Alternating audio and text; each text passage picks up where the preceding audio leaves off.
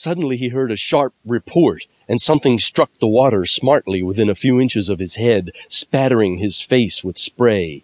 He heard a second report, and saw one of the sentinels with his rifle at his shoulder, a light cloud of blue smoke rising from the muzzle. The man in the water saw the eye of the man on the bridge, gazing into his own through the sights of the rifle. He observed that it was a gray eye, and remembered having read that gray eyes were keenest, and that all famous marksmen had them. Nevertheless, this one had missed.